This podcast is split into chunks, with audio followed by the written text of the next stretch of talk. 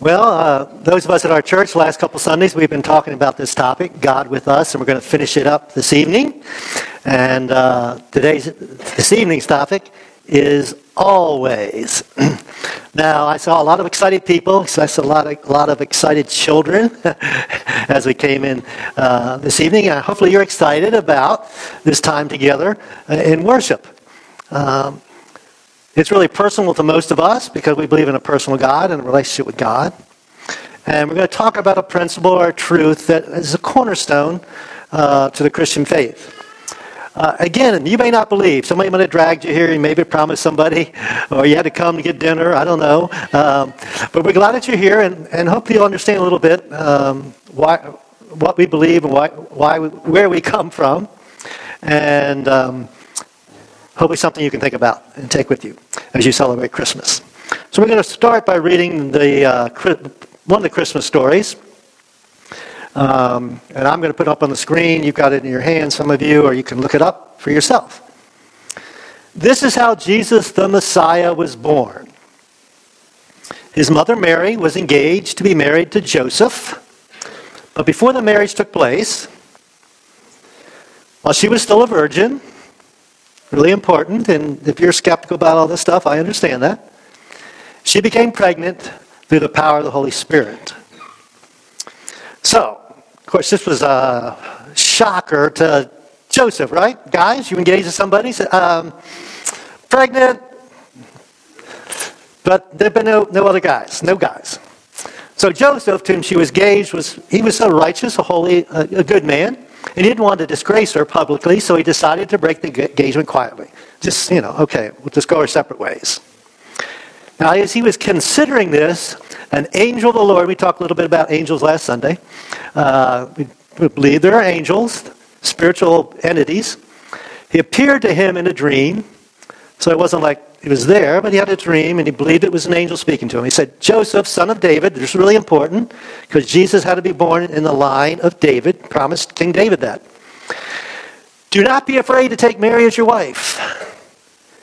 Because what she said is true. For the child within her was conceived by the Holy Spirit. So I believe that's what Joseph needed to convince him uh, to go through with this, and so God provided what he needed. and now he gives a kind of a summary and she will have a son, and you are to name him Jesus, which wasn't a family name, which was unusual back then. Well, why is he going to be named Jesus? Because he will save his people from their sins. That was the Messiah's task or job when he came to earth. And uh, a couple more verses. Now, all this occurred to fulfill the Lord's message through his prophet. And this is the, where we've been drilling down the last uh, couple weeks. Look, the virgin will conceive a child She'll give birth to a son, not a, a, a daughter, but a son, and they will call him Emmanuel. What's, what's, what's Emmanuel mean? Well, Emmanuel means God with us. So a little bit more interaction. Most people are sitting next to somebody. Turn to the person on one side of you and say, God is with you, and then turn to the person on the other side. Say, God is with you. Okay.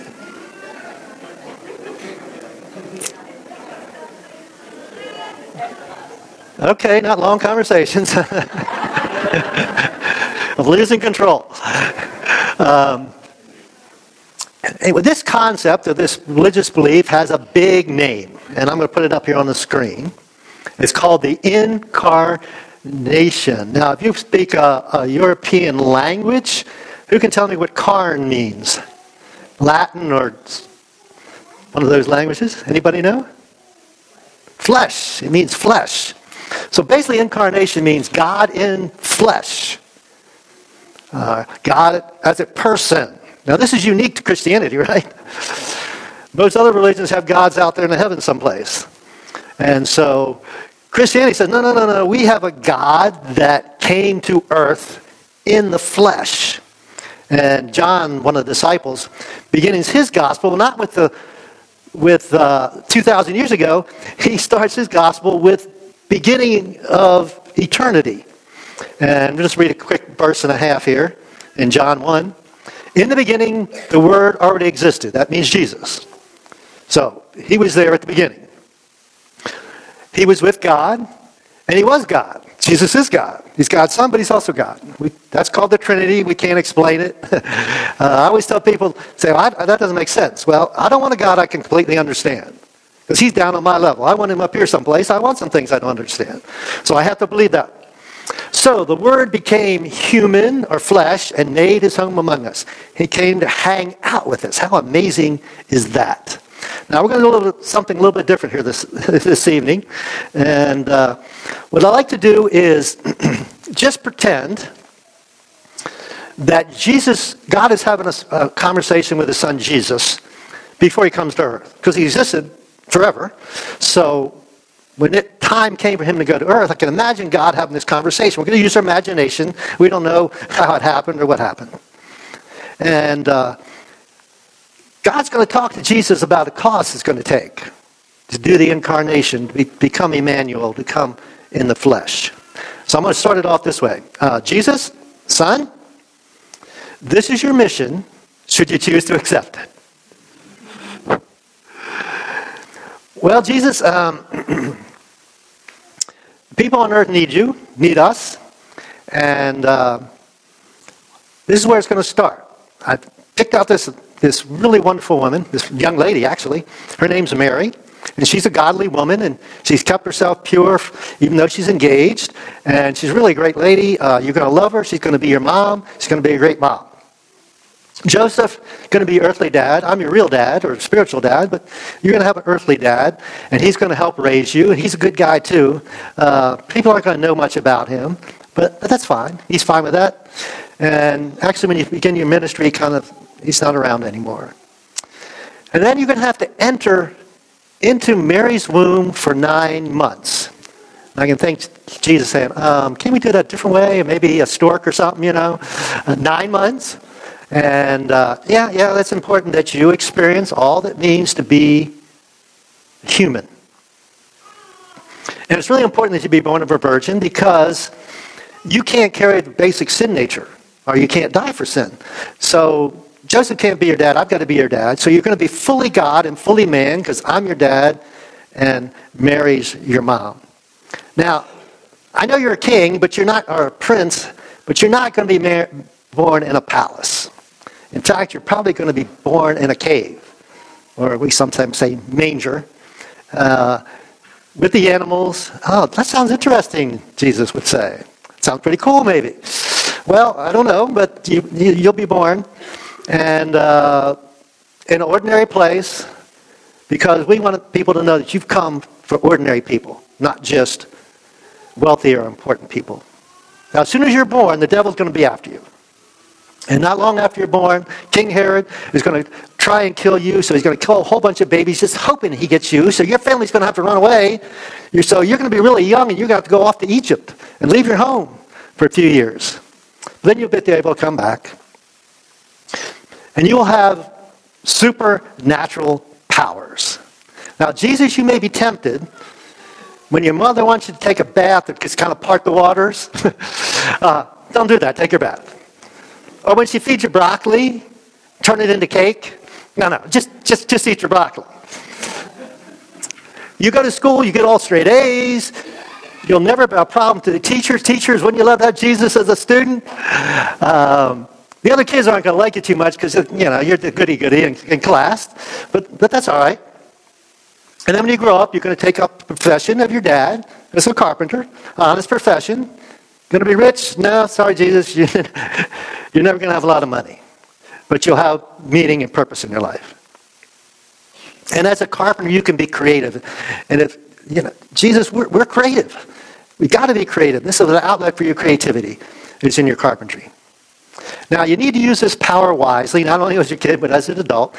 And the first time I'd like you to use it is at a wedding. I want you to turn uh, water into wine. Jesus saying, a party trick? That's what I'm going to start off with?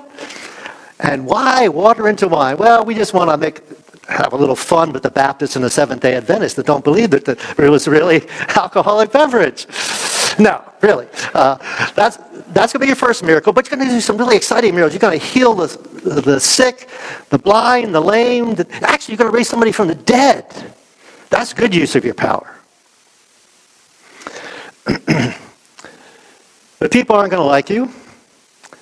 People are going to call you a liar. They're going to call you a, a drunk and lots of other things. But the more they hate you, the more you need to love them. And the more you love them, the more they're going to hate you. When you start your ministry for 40 days, you're going to go through this trial time of uh, prayer and fasting, and the devil, at the end of that, when you're at your weakest, he's going to come to you and say, "Hey, just turn. You got the power. Turn these rocks into stones in the bread." And you can say, "No, no, no." no. And Jesus, how are you going to answer him? Well, I'm going to answer him with, with Scripture, our, our word, God. The man does not live by bread alone. Uh, a couple other tests. How are you going to answer those? Uh, by your word, God. Um, good job, Jesus. Good job.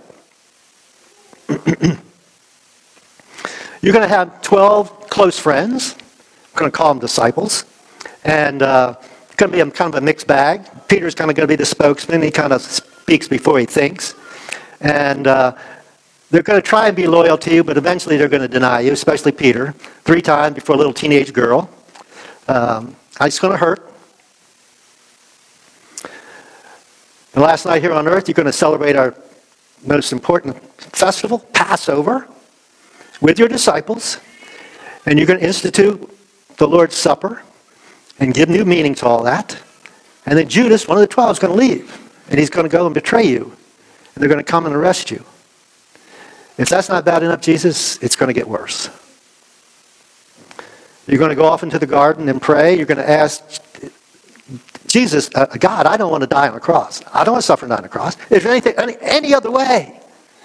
And Jesus, I'm sorry, I'm going to tell you no.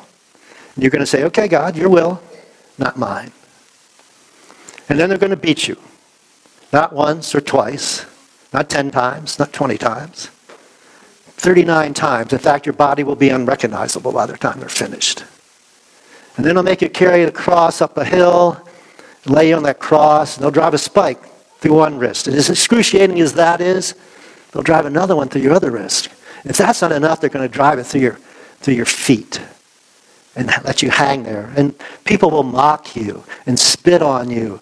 Said, if you're God, why don't you come down off that cross? Now, Jesus, right then, you're going to be tempted. Call those angels. Don't do it. I want you. I want God. And you're going to ask me to forgive them. And you'll need to press on. You need to keep on. And eventually you're going to say, it's finished. Now, Jesus, I'm going to be with you all the way until that moment. And at that moment, I'm going to have to leave you. And as painful as everything else has been, nothing's going to be as painful as that.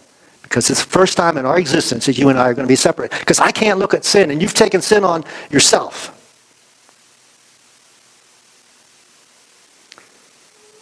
Be buried in a borrowed tomb, not even a family tomb.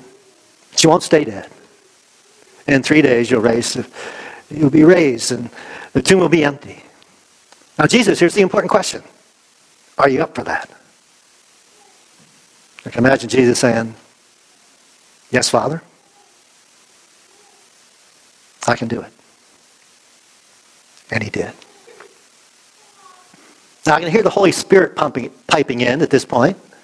Got Father, and Son, Father, uh, Father, Son, and, and the Holy Spirit. So, where am I in all this? um, sometimes I get forgotten. And so Jesus in that last hours was teaching his disciples a little bit about what was coming, and he was telling them he was leaving, and they were all, oh, you can't leave us. And he said, it's okay. And here we're a couple verses again from John, uh, disciple of Jesus. If you love me, obey my commandments, and I'll ask the Father, and he'll give you another advocate comforter, counselor. There's lots of different words we could use there. And he, this advocate, will never leave you. And he says, he explains it. Next verse, who it is. It's the Holy Spirit who leads into truth, all truth. But you know him because he lives with you now, and later you will be in you. And we, as Jesus followers, we believe that the Spirit of God dwells in us. No, I will not abandon you. Ever felt abandoned? Never by God. I will come to you. And then uh, I can imagine Jesus maybe asking a question like this uh, Can I remind everybody before I leave about this? This is pretty important. And so we get that. And Matthew records it for us. The last thing recorded that Jesus said before he ascended into heaven is this Therefore, go and make disciples of all the nations, baptizing in the name of the Father and the Son and the Holy Spirit. There's a Trinity, and we baptize people around here. And then he says this Teach these new disciples to obey all the commands I have given you. And be sure of this. All right? I've said all this, but I want you to make sure of this. What is it? I am with you always. So continue to love people and to pursue people, even maybe if they're not pursuing you. So again, Jesus, you up for this? Yes, Father, I am. What is your mission? Well, I've come to save those who are sinners, to heal the sick, to be a shepherd to the lost sheep. God, I, I, I, I got to go. I can't not go. It's too important. We need to show what love means, not just talk about love. And people can't see me, God, but they'll be able to see you. And they'll know what I am like because you and I are one. So if you're lost, Jesus can rescue you. If you're alone, he can be your companion. If you're hurting, he can be your peace. If you're afraid, he can bring calm in the storm. If you're sick, He can bring healing. You're weak, He can be your strength. If you're dead, He can be your life. Let's go back to where we started this series, actually. It started this evening. She, Mary, will have a son, and your name is Jesus, but he'll save his people from their sin. We're all sinners. We all need saving. Look, the virgin will conceive a child. She will give birth to a son, and they'll call him Emmanuel, God is with us. Now, we like to give stuff for people to think about after they leave. and so I put that on the bottom of your printed outline, but we'll read it through it up here, here on the screen. Some things to think about. So, how did this message change the way you think about the Christmas story? And which part of Jesus' human experience most impacts you? And Jesus went through a lot to be with you. We try to get that across. How much he was, what the cost was. What have you done, or what will you do, do you want to do to make God with you more real, more personal to you? And lastly, how have you seen Jesus follow through in his promise that I am always with you? And how will you respond to this promise in the coming year? Now, as we go on through this series, we talked about many of us are either just about to enter a storm in life, or in the midst of a big storm in life, or we're just coming out of a storm in life. No more important time to understand and accept and realize the truth that God is with us than when we're in the storm. In fact, He's more real to us. And maybe you're in a storm this morning, or this evening, and uh, you uh, feel like God is drawing you. We believe that God speaks, and He's trying to get your attention. And so, please pay attention. so, we're going to do a song, I believe, right? Guys? So, let me pray with you all, um, and then we'll, we'll do a song. Father God, thank you for this promise and fulfillment of Jesus, your Son, coming in flesh to provide the need that we couldn't provide for our salvation for sin, so we can have a relationship with you. And God, we pray for all these folks here. Some, some aren't believers. That's fine.